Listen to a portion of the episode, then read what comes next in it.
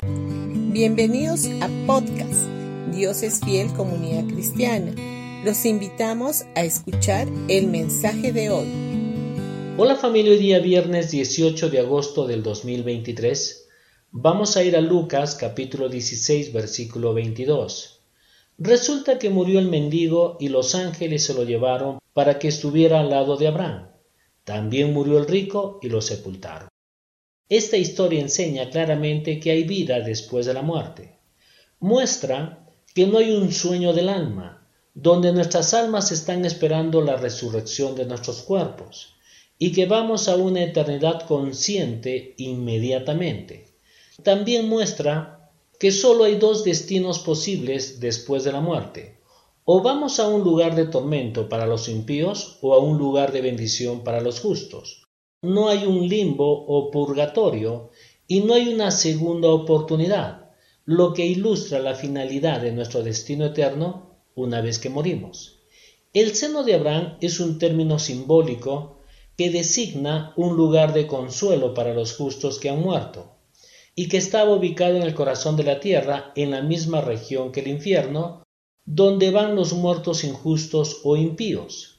El cuerpo del hombre rico estaba en la tumba. Sin embargo, esta escritura habla de que él alza los ojos y ve a Lázaro en el seno de Abraham. Y nuestra alma refleja nuestra forma física tan cerca que es reconocible. Es probable que el cuerpo anímico de uno sea un duplicado exacto de un cuerpo físico.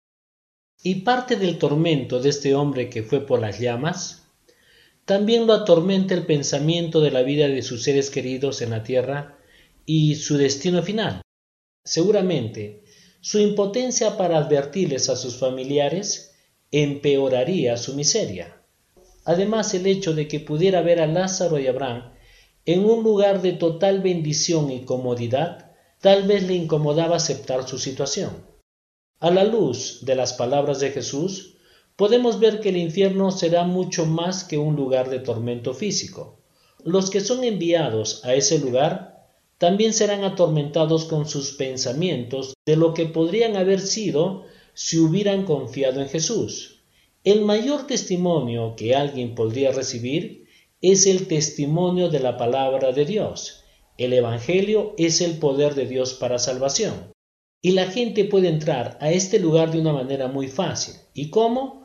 Aceptando a Jesús como su Señor y Salvador personal, lo que dice en Romanos capítulo 10 versículos 9 y 10, que si confesares con tu boca que Jesús es el Señor y crees en tu corazón que Dios le levantó de entre los muertos, serás salvo, porque con el corazón se cree para ser justificado, pero con la boca se confiesa para ser salvo. Bendiciones con todos ustedes y no se olviden que este domingo tendremos nuestros dos servicios a las 9 y a las 11 de la mañana en Pasaje Belén 109 Vallecito. Los esperamos y traigan a un invitado.